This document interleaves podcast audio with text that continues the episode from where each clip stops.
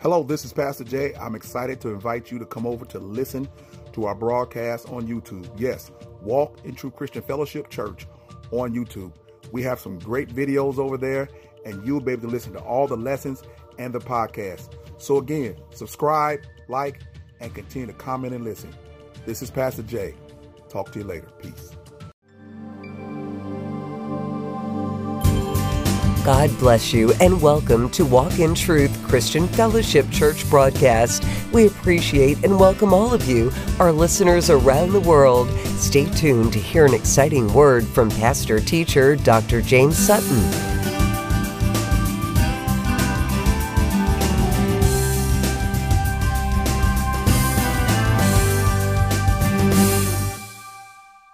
Obligation.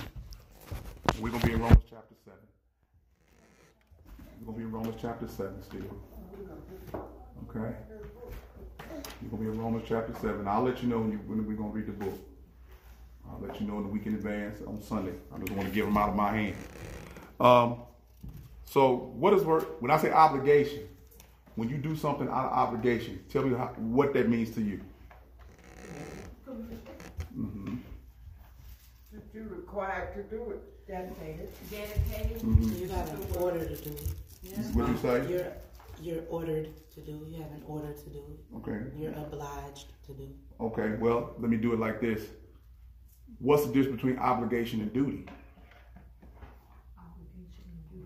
Doing something out of obligation, doing something out of duty. One, to me, Okay? one is kind of a, duty to me is something somebody else has told you to do. You, you, this is your duty to do this. Right. So you have to, you, Yeah. you need to do it or you have to do it. You have to do it. Okay? An obligation? Obligation is, you're dedicated, it's kind of a, well, almost the same. So an obligation is, well, I like what you said. A duty is normally imposed upon you by someone else. It can be imposed upon you by yourself, but a duty is normally a system telling you what to do or something higher than you telling you what to do, and you have to do it to participate in the system. Right. Obligation means that I've decided to obligate myself to doing something, so I need to keep my word. Right, right. See, obligation means that I've decided.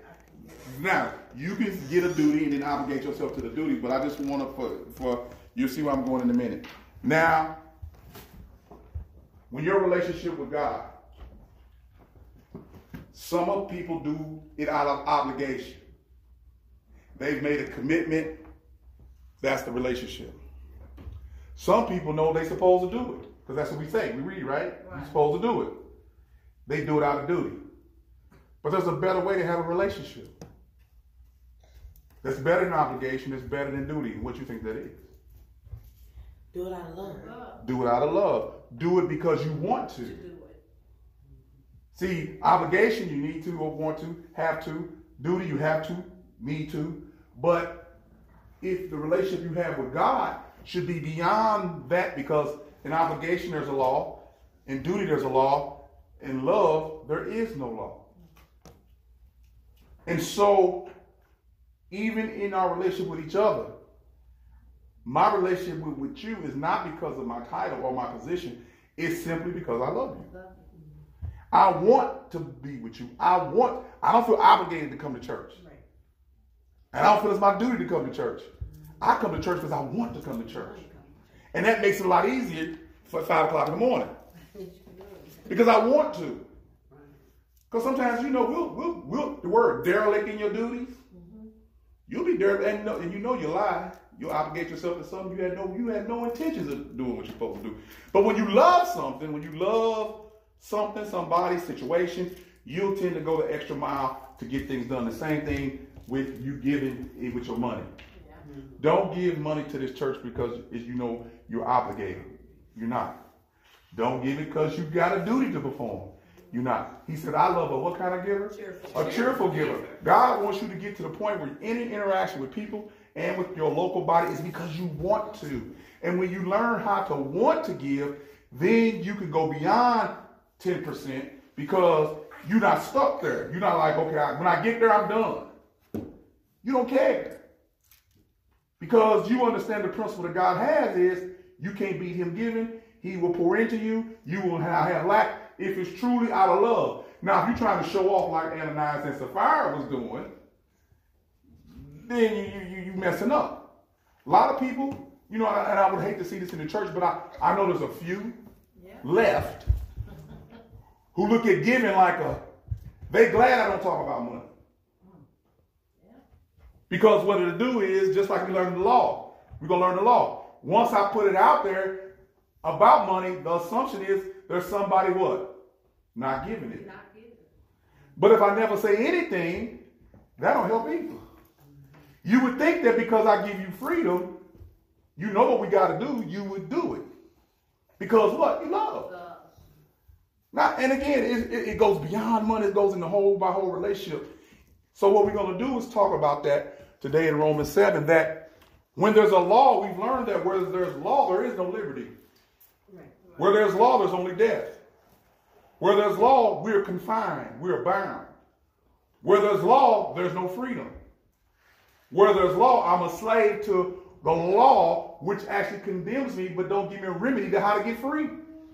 All the law points out is my inability to be able to do it and says that I am condemned because I can't do it. But in Christ Jesus, what we learned in the sanctification process, because he died on the cross, we are what? Free. Free. And those who he has set free is what? Free indeed. Free indeed. So what we have to do is, since we're not, we're changing one slavery for another slavery, but to this slavery, we are freer to move and have liberty within the bounds of his love and his grace. We do not live outside of grace. Nobody, even the heathen, is living inside of grace. The heathen just don't appreciate it. You should. So, so you should live your life with thanksgiving and out of duty and obligation. Your relationship to God should be out of what He's done for you. Not because the Bible tells you so. the Bible tells you so, but for us, the Bible shows us how much He loves us. And therein lies the difference. The Bible shows us everything that we need to know about good, being good and godly. And we must, the Bible says we must learn to do good. So in learning to do good, we do it with thanksgiving. We don't do it begrudgingly. We don't do it with an attitude. We don't we don't do anything inside the body of Christ with an attitude because Christ don't need your attitude. And he don't need your money, and he don't need your worship. He got angels worship him every day. But he would love to have it because he's been so good to you. So we're going to talk about in the background. I just want to see what you guys say. What it, obligation, duty, and doing things out of a thanksgiving, thankful heart. Different ways approach the same thing. So let's go back to 71. Or do you not know, brothers, for I am speaking to those who know the law, that the law is binding on a person only as long as he lives? Now, the law, he talked to the Jews, right? He talked to people who know the law. So he's he's he's going back. Paul is always at times jumping from Jew to Gentile. Right now, he says the brothers that know the law, you know he's talking about the Jews. He said, Don't you know that the law is binding as long as what? He as long as something lives. Now he's going to give the example. We got example of, of Abraham, and now he's going to use marriage as an example. It's not, this is not a marriage chapter. He's using it as a comparison. A lot of preachers preach this chapter and say this is a marriage chapter. No, this is a chapter comparing being bound. That's what he's talking about. He's talking about being bound. So he's giving an example of how binding the law is. And there's nothing on the planet that God has created more binding than what? Marriage. Okay? Not more money than marriage. Okay, read on. For a married woman is bound by law to her husband while he lives. Mm-hmm. But if her husband dies, she is released from the law of marriage. Now, and the husband's bound. See, a husband that is that doesn't know the word of God and the spirit of God will use this to say, see, the Bible says you're bound to me. Right. But if I'm bound to you, you're bound to me. Right. So, don't, so you know, so don't, so let's not take this as a male chauvinist thing. But what you have to realize is, in that culture at that time, Males could do what they want to do. Even though the law told them what to do, it was a common practice for a man to have a wife and then he had a prostitute. Or he had some other women. For instance, I'm going to give you for instance. Remember we talked about Rahab the harlot, right? Okay. Now you've got to open your mind with this. Who said that Rahab was a harlot? From what perspective did that, was that written? No, no, no, other than male. What perspective, what thought perspective was that written from? God. Okay, there you go. What you say? God. So God called Rahab a harlot. She was. But in her time, we see the kind of relationship she had with the society she lived in. She was a, a shopkeeper, an innkeeper, a barkeeper, and had, had a house because God said, I'm going to save you and your house. She was a boss. She would be considered a boss chick now. By the society, she wasn't no harlot. She was a working girl. Women did that back then, and it was legal. She was not doing anything illegal when it came to her culture. You follow what I'm saying? But when God looked at her, he described her as a harlot. But when they looked at her, because when the king called her and asked him a question, he didn't say, Rahab, go get Rahab the harlot. It's go get Rahab. You follow what I'm saying? So culture looks at you one way, God looks at you another way. We know God is right, but I just want to point out to you that you have to read it in the context of culture. That's where I, got you this book, and we're going to study, learn how to study the Bible even more. That's a lesson that we're going to work on. It's like you've got to read the Bible as a historical book and say, okay, why would they say something like that and not say men? Because it was a man-dominated society. And in, even the Jewish culture, even though they knew the law, in the Roman culture, I got to remember, you got the Jewish culture and you got the Roman culture going on at the same time. The Roman culture said a man can do anything he wants to do, even though if he's married. So you could be a Jew and know the law then if you got Roman citizenship or you live in Roman culture, you can say, well, forget the law, we're going to do what Romans do. Okay? So this Bible says that the law tells Jews, which should supersede their cultural ties, that there's a bind, a bounding, an attachment that cannot be broken while both of them live of marriage, husband to a wife. So that's when you hear some of these churches say, if you ever get married again, your spouse ain't dead, you commit sin based on this chapter. But this chapter is not here to tell you. This chapter is compare you being bound to what? Sin. Yes, you do. You do commit adultery if you if you marry someone else and you still married. Yes, this Bible is true that while your spouse lives, yeah, that's spirit. The law is spirit. We know we're carnal. We know the, we know we're cultural. Our culture says you can get divorced for anything you want. It used to be you had to go to court and fight.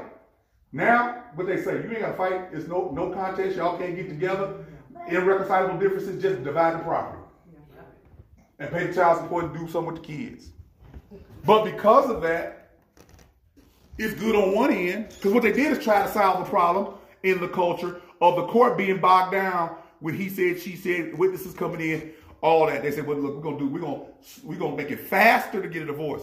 But sometimes faster don't mean better. Because sometimes some of these families could stay together, they just got some good counseling. Okay? So we have the binding of marriage. Now think about the binding of marriage. Go ahead.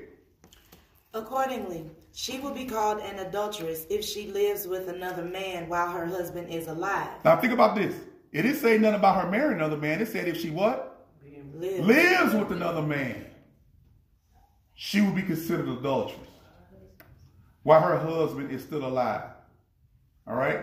Now you got to remember, keep the comparison in the back of your mind. And we go ahead into, we're comparing this, he's going to compare this to sin, being bound to sin. Go ahead. But if her husband dies, she is free from that law. And if she marries another man, she is not an adulteress. Now we read in chapter 7, we supposed to be what to sin? Dead. Dead to sin. So if what we're dead to is truly dead to us, we are free to pursue other things. You follow me? So what's our issue? If God, if Jesus died and gave us the ability, the capacity, and the authority to be dead to our sin, then what's the rub? What's the problem? What's the problem? He gave you the power, the authority. Remember, do not let sin reign in your mortal bodies. Us. That, that means that means you have the power to take control over what reigned over you, controlled you, was Lord over you. You were married to. Not only were you born in it, you were married to it. You had an affection for sin. You loved sin. And sin loved you. But the only thing about loving sin and sin loving you, the byproduct of loving sin and it loving you is what? Death. Death. Complete separation from God. Don't think about the body being destroyed. That's going to happen. Just think about once that body destroyed, your soul go to hell. You don't know what darkness is like without God. Nobody in this world, nobody on this earth know what it's like to not have God. But you will know if you don't accept Jesus Christ. So we got we got the comparison going on. Don't you know that when the when that husband dies, she's free to marry another. You're free to marry another. That's what he's saying. He's saying he's gonna compare it to. Go ahead. Likewise, my brothers, you also have died to the law through See? the body of Christ. See that likewise is the transition in comparison. In comparison, likewise is like in comparison. Likewise, read it again. Likewise, my brothers, you also have died to the law through the body of Christ, so that you may belong to another, to him who has been raised from the dead, in order that we may bear fruit for God. So, in other words, you should be dead to sin. You're no longer married to sin, even though you were born in it. Christ died so you wouldn't have to be married to sin. And because you're married to sin, now you can be attached to who? Jesus. And because you're attached to Jesus, now you can bear fruit for him. So if you're not bearing the fruit we talked about in the sermon, love, joy, peace, long suffering, self-control, all of that, then you might have but still be married to something that's dead. Can you be can you imagine? There are some women, and I've seen this, I haven't seen any man, and I'm just saying I've seen this in a woman. I'm not saying men don't do this, I'm sure they do. I had auntie, Aunt Sophronia, and she was married to my Uncle Buddy. This when I was a kid. And I love my Aunt Sophronia. I never I don't remember my Uncle Buddy. Supposedly he died when I was five. But Sophronia had so much memorabilia around the house with his picture, his likeness, his stuff, that if you didn't know better, you walked to her house start talking to him, guess what you think? Buddy's still alive. She talked about him in the present tense. So imagine if he died when I was five, imagine when I'm 16. And like I say, her she was very sane. But she loved him so much that she couldn't bear losing him. And of course, she didn't date nobody else. She wore her wedding ring and she said, My husband's name is Buddy. And you know, uh, there were some men in church used to ask about, because they knew that Buddy had died. What's up with your auntie? She loved Buddy so much. Okay? But I'm saying she loved what was dead and gone. It couldn't, Buddy couldn't do anything for her. You know, he took care of her with what she needed financially, but I'm saying she was free to move on. And she chose not to. Now that may seem romantic to you, but I want to put it in the likewise. Likewise with sin. Some of us are holding to on the stuff that we should should be dead to us and stinking to us. And we know it doesn't benefit us. Something was said, and I catch little things, I ponder on things. Uh, uh, Niche, you were told do what you want to do, right? On some things. Yeah. And really, we're- this is how, what the thought process is. This is the unspoken word that was to you. Do what you want to do, even if it's dead, just because you want to do it.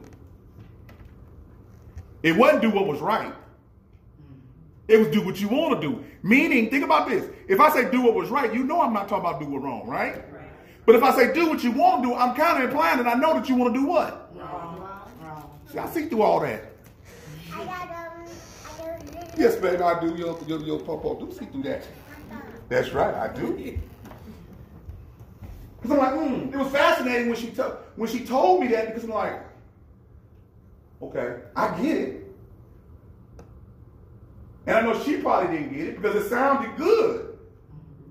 Do what I want to do. You know how we get when we do what I want to do. You know, get the bobbing back and forth. You know? But the thing about it is, if what I want to do is not right, I have reattached myself to something that's dead and walked away to something that's alive. Mm-hmm. Jesus is very biased. He only wants, wants what's right for you. So he wants you to be married to him. And he doesn't want you to commit adultery. He doesn't want you to go back to what is dead. And he don't want you to move on to the, the, the demons that are alive. He wants you to stay with him. Be faithful to him. When we talk about spiritual adultery, that's what we're talking about. When you are married to Jesus, which we are because the Bible says we his bride, when we're married to Jesus, and we go out and worship other things, covet other things, figure that other things are better than him. Like Carolyn was said, sometimes food become our God, and we can't do without our food, and we can't do without this. We never say we can't do without Jesus. Mm-hmm. We never can say that. But we should be able to say that, Lord, take everything away from me, but don't take your spirit. That's what David said. When he sinned against Bathsheba, he said, Lord, you have all this king stuff, just don't take your spirit away from me. And see, because the reason why you won't say it is it's not that you can't say it. You haven't had enough experience that God is so good to you that you like, he's better than anything I ever had. You can have my car, you can have my house if it brings you glory. Even up to the, you can take my life if it brings you glory. Paul had reached a point where he had an experience with God and went up to the third heaven. So he said, I can't even explain it, but I tell you what, I'd rather be there than here. Hmm. But it's for your benefit that I'm here. So time marches on. And then Paul couldn't wait when he said, I'm poured out like a drink offering. Paul didn't die a nice death. Paul got his head chopped off. But saints, we got to understand, you are bound to Jesus now. You are bound to the Holy Spirit. You, you do what's right. You don't sit there and let somebody trick you by saying you do anything you want to do. Because they're actually just telling you you can do what you want to do even if it's wrong and it's okay with me. But it's not okay with the person I'm married to. You see what I'm saying? You know, I told y'all about what happened with uh, B, B here. You know what I'm saying? So, you know, I responded right, but then what do I do? I don't play with it. I don't be re-invited. I you know, look, stay away. Because I know your motives. No phone call, no text, no nothing. Just stay away from me. Because the Bible says flee what? Fornication, don't it? Half the time we're too busy trying to fight something we should be running from. Because we think we tough. and really, he's tough in us. But he gave us wisdom and some stuff you just need to turn your back to. Let them see the backside of you. Don't let them quit trying to stand there and argue with somebody that's, meant to pull you down. Like I said, that, that little, little lady wrote about the chair. Yeah, I think that's for everybody. Sometimes we're trying to pull up people that's too heavy. Too late in. You ain't supposed to do nothing but tell them the gospel and let God do the heavy lifting. Okay? Go ahead and read. For while we were living in the flesh, our sinful passions, aroused by the law, were at work in our members to bear fruit for death. So, in other words, while we were married to sin, sin worked through the law, through our passions, because what the law did was expose our passions. Thou shalt not steal, thou shalt not do this, and it showed we're gonna go ahead and do it anyway. See, where there was no law, there was no transgression, meaning that God could not punish it. There was still sin, but God could not punish it because man had been given the had been given the law to point out that he sinned. Okay? But once the law came, it made sin even more sinful because you saw that the law was holy and it had a standard that nobody kept could keep. Not even the ones that see the, the Gentiles get a pass kind of sort of, but the Bible says there's no there's man without excuse, nobody. But the Gentiles get a pass because they weren't given the law. But the Jews had no excuse for real. You were the ones chosen by God to carry the word and be a light to the world. And yet still you end up being the darkest thing out there. Because you let the world begin to control you. And that same thing in our churches. Our churches look like the world. Our churches look like the world. We've adopted the world. We we've adopted the, the, the upside down roles in the churches. We done said being a man don't mean nothing, being a woman don't mean nothing. Everybody can just be mixed with it they want to be. But that's not God's law. That's not God's word. There's a there's a great purpose to what he said. And he gives the reason why he wants a certain order in his church. And we still will make an excuse that has, I'm not going to even go there. We will make excuses for reasons why we don't follow God's order. And we damning ourselves. We got it right before us, and we still say, no, that ain't what I want to do. Do what I want to do in church. Okay? You keep doing what you want to do. And everybody's following you going to be following right in hell. I feel sorry for the person who's leading people to hell. I really do. But the Bible says blind leading the blind, they both fall in the ditch, so the person who follows don't get, get off either. Okay? Go ahead.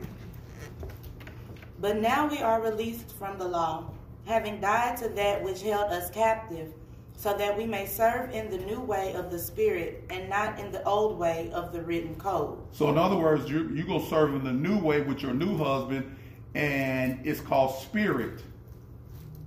It's called spirit, not the flesh. Go ahead. What then shall we say? What is going on? How, will she, how shall we deal with this? Go ahead. That the law is sin? Mm-hmm. By no means. By, not God forbid. Some of your Bible say God forbid. Don't say that. Go ahead. Yet, if it had not been for the law, I would not have known sin. Think about this. Look what Paul is saying. If the law was never presented to me, I would not know what sin was, and you wouldn't either. You wouldn't know to stop at the stop sign unless the law said stop. This would just be a red sign. You go through it. You know, it's like it's like going to Europe driving on the other side of the road. There's the, law says you drive on this side. In America, we drive on this side. In Europe, you drive on that side. Go over there and drive on the side you used to, you're gonna end up in an accident. Because the law over there tells us what to do. But as Americans, sometimes we think we can do anything we want to do. Because we're American. Okay, so Paul is saying, I did no sin unless the law, and the law is holy. The law is not sin. It, even though it points and points out that I am a sinner, it's not sin itself because our mind works if the if it points out that I'm sin, it must be sin too. But sin don't point out sin, do it? No. Only thing that point out sin is holiness. sin don't point out sin. The devil don't get on his, his demons for being bad. As long as they being bad, they being like him. The father of lies. The Bible said that we were once the children of the devil. Okay, go ahead. For I would not have known what it is to covet if the law had not said, You shall not covet. Stop right there. So I would not know how to covet if the law had said didn't say what? Thou shall not covet. What does covet mean? Huh? Want something someone else want, Okay.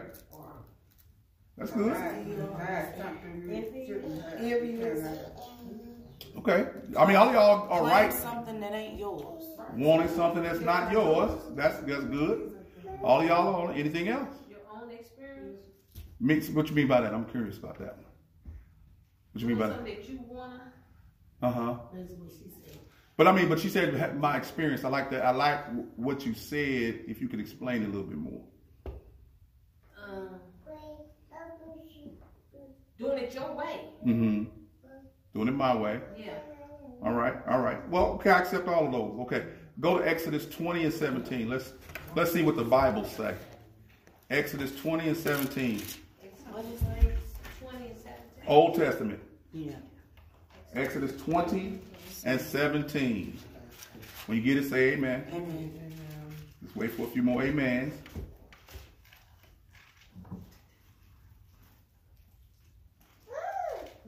Exodus 20 and 17. Got it? Okay, go ahead. You shall not covet your neighbor's house. Stop right there. So that means you should look next door and talk about they got a better house and I want their house. Next. You shall not covet your neighbor's wife. Oh, that means you should look at your your your neighbor's wife and lust after her. Go ahead. or his male servant. Or anybody that's affiliated with them that you may want to affiliate with to the point that you are willing to take from them, steal from them, and rob them of what dutifully belongs to them. When Curlin said experience, sometimes you're coveting stuff so much that you don't cover God's experience enough. So you're you're looking for a different kind of experience. You're looking for a different kind of high. You're looking for a different kind of spirit. You're doing you're doing stuff like you said your way. you want to approach God in your way because we say you come as you are, but see you don't understand what we're saying. You're looking carnally. We don't mean come as God that you get to do your thing with God and you get to come at Him like you want to. We're saying you come to Him as a sinner like everybody else. Okay? See, a carnal man will say, well, see, you said come as you are, and I can disrespect God. No, you can't. Because you're coveting your old ways. Some of you in this room and around the world, since, I be, since a lot of people listen, some of you are sitting here and y'all got ways, and this how it come out. This how it comes out. I ain't gonna let nobody. Y'all put whatever you want to put behind. I know I'm right. But does the Bible say you're right? Or do you covet your way? If the Bible says forgive and you don't forgive, I don't care how much a snap put you on the fingers popping it, you are wrong. The Bible says love my enemy. We all got to work on that, but you know, if we don't try, we're wrong. We make excuses her way. And a lot of times what we use to do to stay in our way is fear. See, we can use stuff to stay in our way. We can you we can put up a whole bunch of things, reasons why we can't. And that'll keep us doing what we want to do. It'll never give us a chance to move towards God. Our ego will keep us doing what we want to do. Selfishness will keep us doing what we want to do. Narcissism, which is a form of selfishness that's super inflated, is all about us for real, but we say things to make it about others. But it's really not. It's about what we think and what we know and what we're gonna do and all that. See, too much of us and not enough of God. Yeah, but we supposed to be married to God. We supposed to be following what He said in every situation, not when we choose to, and especially when we do it when we want to do it our way. We need quiet ourselves and say, God, do you want me to do this? Don't covet. But covetousness starts in the mind. Before you actually go do something, it first has to be in your mind to do it. So I could covet your car and you wouldn't even know it. Because covetous don't always raise its head. Sometimes it raises when it's too late. I done did something to put you in a situation where I can get your car. Or the wife could get the husband. You know, in church, I've seen it in church for men and women say this. So and so supposed to be my husband. and that man still, a woman still married. Or that person about to get married, you talking about that supposed to be my husband. you coveting. And God say don't do that because it's an abomination to him. All right? Did you finish 17? Uh, no, I didn't. Go ahead. Or his female servant, Mm-hmm. or his ox, Mhm. or his donkey, Mm-hmm. or anything that is your neighbor's. So in other words, don't covet nothing that don't belong to you. Go to Exodus 34 and 24.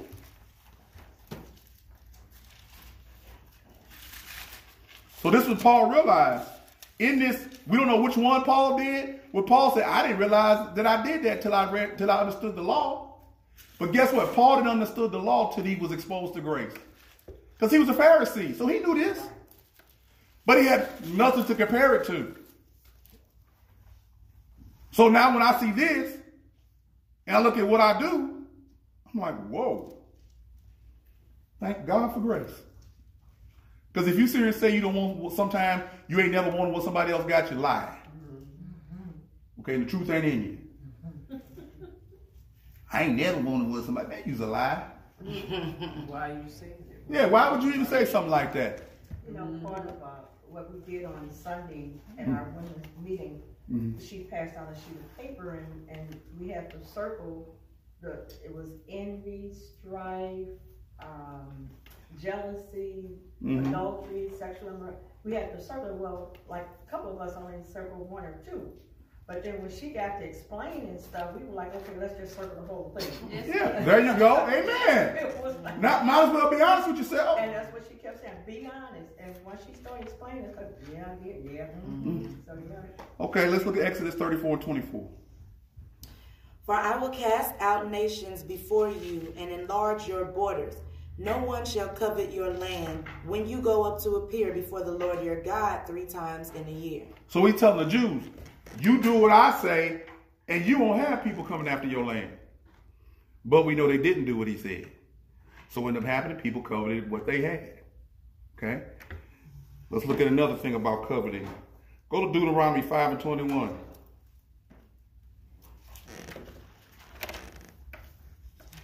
And 5 and 21 is almost like what we read in Exodus. Go ahead. Deuteronomy 5 and 21. And you shall not covet your neighbor's wife, and you shall not desire your neighbor's house, his field, or his male servant, or his female servant, his ox, or his donkey, or anything that is your neighbor's. Mm-hmm. So that's it. So you don't desire. Go to Deuteronomy 7 25. So Paul knew he did all this stuff. We don't know which one he, he did the most of, but we, Paul is saying, I didn't realize that I was a lawbreaker until I really understood what God showed me. What God showed Paul when he was on that road to Damascus was how much he offended God in his religious self. Paul said, I was a Pharisee of Pharisees. I was circumcised on the eighth day. I know the tribe I was from, from Benjamin.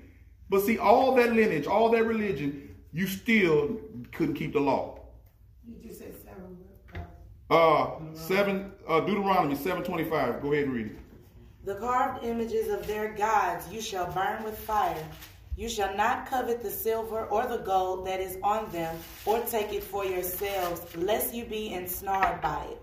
For it is an abomination to the Lord your God. So anything that you covet, that the Lord say don't, is an abomination to the Lord.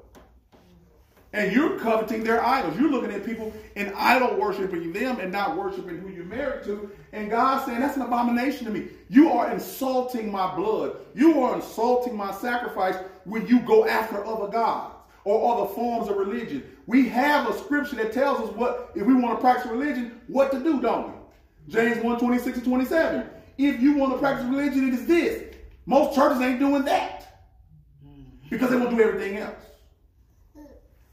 They want to have banquets and feasts and honor ceremonies and all this stuff as if God is pleased with that. And God say that's just another form of covetousness.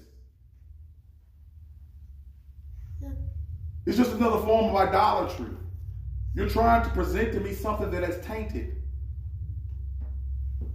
When you come to me as a as a, as a person and say, we walk with truth, you say, well, Pastor, can we do something? That's fine. Was it that your thought, or you looking at somebody else's church and say we can do the same thing they do? Well, that's what we used to do at such and such and such and such. So, God wasn't impressed with it then, He ain't gonna be impressed when we copy off Him. I'm not saying, and, and I want y'all to understand this. I'm not never saying we don't need to, need to do what we do. I'm just saying, put it in perspective. Why are we doing it? Why are we doing it? What's the point of having something called harvest when there ain't no souls came in by us? What are we harvesting? Nothing. And we pat each other on the back. And I guess I've been to so many banquets in church. There's like some of all this food, all this stuff. Was anybody thinking about maybe inviting some homeless people in here? Mm. They ran outside the door. No, we, we, we turn our nose up at them. Then we say in church with our pious platitude, we look at the back door and say, the homeless and the prostitutes and the downtrodden gonna come through that door and we're gonna be ready for them. No, you don't. You don't really want them in your church. Everybody says that, but do we really want them sitting next to us? Okay? Go back to Romans. We almost done. The next scripture, Go ahead. well, she had read out to twenty-six, can you explain, that she can read the next scripture? On what? Deuteronomy? Yeah. Okay, go ahead. Twenty-five, but it said about. uh, uh, Go ahead. 26. And you shall not bring an abominable thing into your house and become devoted to destruction like it. You shall utterly detest and abhor it, for it is devoted to destruction. Okay. Well, God says what He's just, in Joshua. There was a point where uh, Achan stole what God said: "Go conquer the city and burn up everything." What he did was covet. We learned that in Joshua. He coveted the thing that God said. God said, "Burn every child, burn every man, burn every animal, and take the gold and the silver and put it in the storehouse." What Achan did was he did everything, but he went and got the gold and the silver and put it in his room. And God said, look, what is devoted to me, you do what I God is telling you, do what, what he tell you to do with and what and what he tell you to get rid of, get rid of. That's why you put sin to death. God says sin is an abomination to him. And sin is simply not doing what God has told us to do. So what God say don't do it, why are you still doing it? Because you haven't put the death to sin. You you still married to the sin. You can hide it from me, but you can't hide it from him. And sometimes we end up getting back into sin because we got a bad attitude about stuff and we figure, well, shoot, it didn't work out the way I wanted, so I'm gonna go back and do what I used to do. I'm gonna go back and do skirt. I'm gonna go back, you know what? So and so that made me mad. I'm gonna go back and do what I want to do. I might as well, because God ain't blessing me. God ain't doing what I want him to do for me. Well, God already know your heart. He, you wasn't doing it anyway. Right. You wasn't ready to give it up anyway. All he did was prove to you that you wasn't ready by the test. That thing turned temptation, you fell for it. Because he didn't move. See, people come to church, all these false preachers that everything gonna be right. And we sometimes when they get the impression. I always tell them, if you think it was bad when you was with the devil, not you with God, watch the devil come at you now. Mm-hmm. Because it wasn't the devil coming at you, it was you. You sick and tired of being sick and tired. Okay? Back to Romans 7 when I got it. I got it. go ahead. But sin, seizing an opportunity through the commandment, produced in me all the all kinds of covetousness. For apart from the law, sin lies dead. So apart from the law, if there's no law, sin lies dead. But when I when I when I found out what the law was, sin became alive, and I looked at myself, and I said, and, and Paul didn't say just one thing. He said it brought all sorts of covetousness in me. I would love to see what that was with Paul. What are you talking about, Paul? Were you over there looking at, at somebody else's wife? You know, God can use anybody he chooses, Paul. But Paul is admitting that he's not perfect. And so should you. Quit acting like you that you that you've been on the holy train all your life. You still learning too. You still you still got some ways to go too. And if he has to keep, if he has to take your life before you think you finished, remember, when he take your life, you finished. Whatever you learned, you learned. Whatever you didn't learn, it's too late now. But at least you know you're going to heaven. Okay? So Paul saying, once I saw the law, it it it it, it, it made sin more sinful, which he's going to say. Go ahead. I was once alive apart from the law. I was doing cool with religion. I was doing cool with the banquets. I was doing cool with that's the ceremonial stuff. But what? But when the commandment came, When the commandment came, sin came alive, uh huh, and I died. and you died. Now sin once came alive, and now I'm dead. I died because I was married to sin, and sin brings about death. Now, Paul, you look at Paul. Paul, you should have understood this already. He couldn't see it because he was blinded by religion. Religious folk can't see spirit. Religion is carnal. That's why God say, if you want to do religion, practice this. He gave us what to do physically as a religion. But we do and we do everything else. Standing at the door, white gloves on, coming up here, marching a certain way. All that is is religious church. It don't impress God.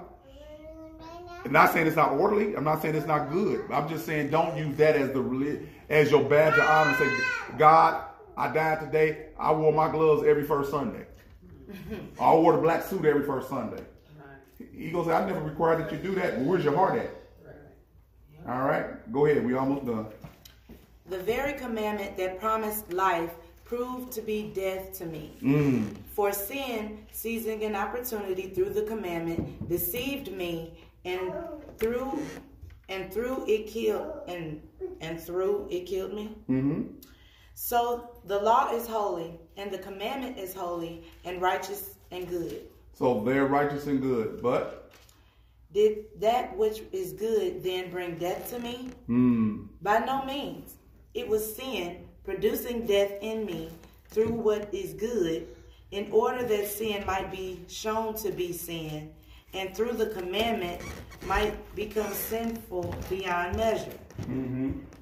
It slowed down. he says that through the law, once I recognized what the law did, it let me realize that sin, not only is it sin, but it becomes sinful beyond measure. That means once you begin to, when we live the path of sin, we don't know how far that thing gonna take us.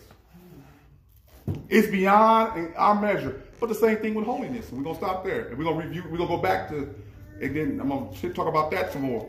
But you have to understand, where there's a stop sign, we know many people run it every day. Where there's the law that says drive 35, everybody want to do 45. Why? Because we're lawbreakers by nature. And we're more comfortable breaking the law than obeying the law. Matter of fact, I watch people get frustrated when they have to obey the law. They get antsy, they get nervous because they they like, this ain't what I want to do. But the law is righteous and good, and it keeps you from having accidents you, you might not have. You know, you Curly notice you drive five more miles an hour, you're a different kind of car now. You're a different kind of projectile now. You five miles fast, you say, oh, that ain't nothing. But see, five miles may make the difference you killing somebody or not. But we are simply in the position where we have to understand what the law's purpose was, to point out sin and make it sinful. You need to underline it. That's all its purpose was. It was not to make us holy. That was not the avenue to which the Jews were supposed to be made holy. It was the avenue, the Moses law. All, all it did was prove to them over and over again that they needed grace. But they wouldn't receive grace because they felt, because they were given the law, they were more important to everybody, but they became the example of darkness rather than the example of light. And so in the church, either we're going to be the example of light, living under grace, being the light of grace, understanding the law and its, and its ability to show that we can, and then point people to who can, which is Jesus, under the power of the Holy Spirit that's in us. So we put to death, we, we, we, we, we put to death who we were married to. We buried them, we gave them a funeral, and now we never look upon that grave again because in that, remembering that person of death and sin, we also have a, have a proclivity to hop in the grave with them again. So we move on to light. Light is tough. Light is hard. Light, light is not easy. Doing what's right is doesn't come natural. But it can be conquered by the high power of the Holy Spirit. So now we go on from sanctification to glorification. He's finishing up telling us the, about the process, what it produces. It produces life. It produces. Hello, this is Pastor Jay with Walk in Truth Radio Podcast, and I want to invite all those within the St. Louis metropolitan area and around the world to come worship with us every Sunday at 8 a.m. at the Universal Church of Jesus Christ building, located at 2301 Wallace Avenue, Overland, Missouri 63114. We also have our Rescue Addiction Recovery Program on Mondays from 7 p.m. until 8 p.m. Our Bible studies are held every Tuesday at 11 a.m. and 7 p.m. You can also catch us, follow us, and subscribe to us on Facebook, YouTube, Instagram, and Twitter. Please come out and join us. Follow us. Follow our podcast. But most of all, get saved, sanctified, and full of the Holy Ghost. And always remember, walk in truth. And if you'd like to contact me by email, you can do so by going to Walk in Truth Ministries at yahoo.com or W-I-T-M-I-N at yahoo.com. Thank you and bless you, and we look forward to worshiping and fellowshipping with you. Peace.